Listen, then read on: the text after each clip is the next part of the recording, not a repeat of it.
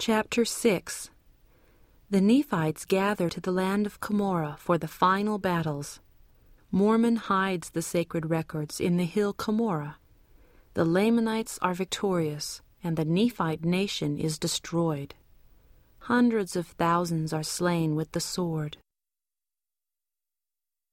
And now I finish my record concerning the destruction of my people, the Nephites. And it came to pass that we did march forth before the Lamanites.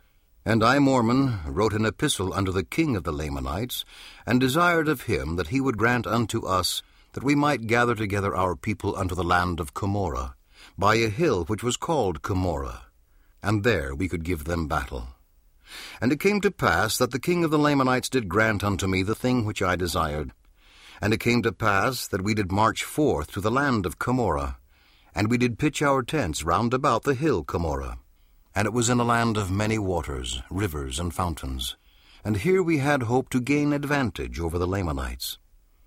And when three hundred and eighty and four years had passed away, we had gathered in all the remainder of our people unto the land Cumorah. And it came to pass that when we had gathered in all our people in one to the land of Cumorah, behold, I, Mormon, began to be old and knowing it to be the last struggle of my people, and having been commanded of the Lord that I should not suffer the records which had been handed down by our fathers, which were sacred, to fall into the hands of the Lamanites, for the Lamanites would destroy them. Therefore I made this record out of the plates of Nephi, and hid up in the hill Cumorah all the records which had been entrusted to me by the hand of the Lord, save it were these few plates which I gave unto my son Moroni. And it came to pass that my people, with their wives and their children, did now behold the armies of the Lamanites marching towards them. And with that awful fear of death which fills the breasts of all the wicked, did they await to receive them. And it came to pass that they came to battle against us, and every soul was filled with terror because of the greatness of their numbers. And it came to pass that they did fall upon my people with the sword, and with the bow, and with the arrow, and with the axe, and with all manner of weapons of war. And it came to pass that my men were hewn down, yea, even my ten thousand who were with me. And I fell wounded in the midst, and they passed by me, that they did not put an end to my life. And when they had gone through and hewn down all my people, save it were twenty and four of us, among whom was my son Moroni, and we having survived the dead of our people, did behold on the morrow, when the Lamanites had returned unto their camps, from the top of the hill Cumorah, the ten thousand of my people who were hewn down, being led in the front by me. And we also beheld the ten thousand of my people who were led by my son Moroni. And behold, the ten thousand of Gidgiddonah had fallen, and he also in the midst. And Lamah had fallen with his ten thousand, and Gilgal had fallen with his ten thousand, and Limhah had fallen with his ten thousand, and Jeneum had fallen with his ten thousand, and Cumenihah, and Moronihah, and Antionum, and Shiblom, and Shem, and Josh had fallen with their ten thousand each. And it came to pass that there were ten more who did fall by the sword, with their ten thousand each.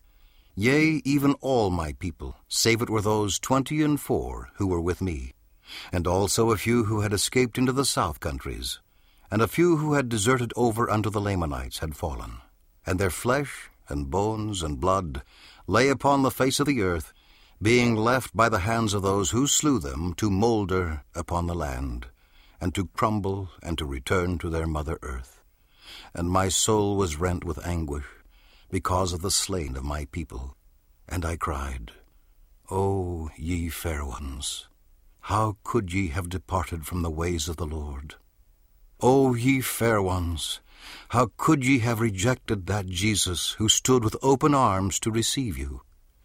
Behold, if ye had not done this, ye would not have fallen.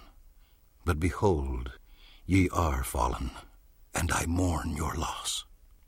O ye fair sons and daughters, ye fathers and mothers, ye husbands and wives, ye fair ones, how is it that ye could have fallen? But behold, ye are gone, and my sorrows cannot bring your return. And the day soon cometh that your mortal must put on immortality, and these bodies which are now mouldering in corruption must soon become incorruptible bodies. And then ye must stand before the judgment seat of Christ, to be judged according to your works. And if it so be that ye are righteous, then are ye blessed with your fathers who have gone before you. Oh, that ye had repented before this great destruction had come upon you. But behold, ye are gone. And the Father, yea, the eternal Father of heaven, knoweth your state, and he doeth with you according to his justice and mercy.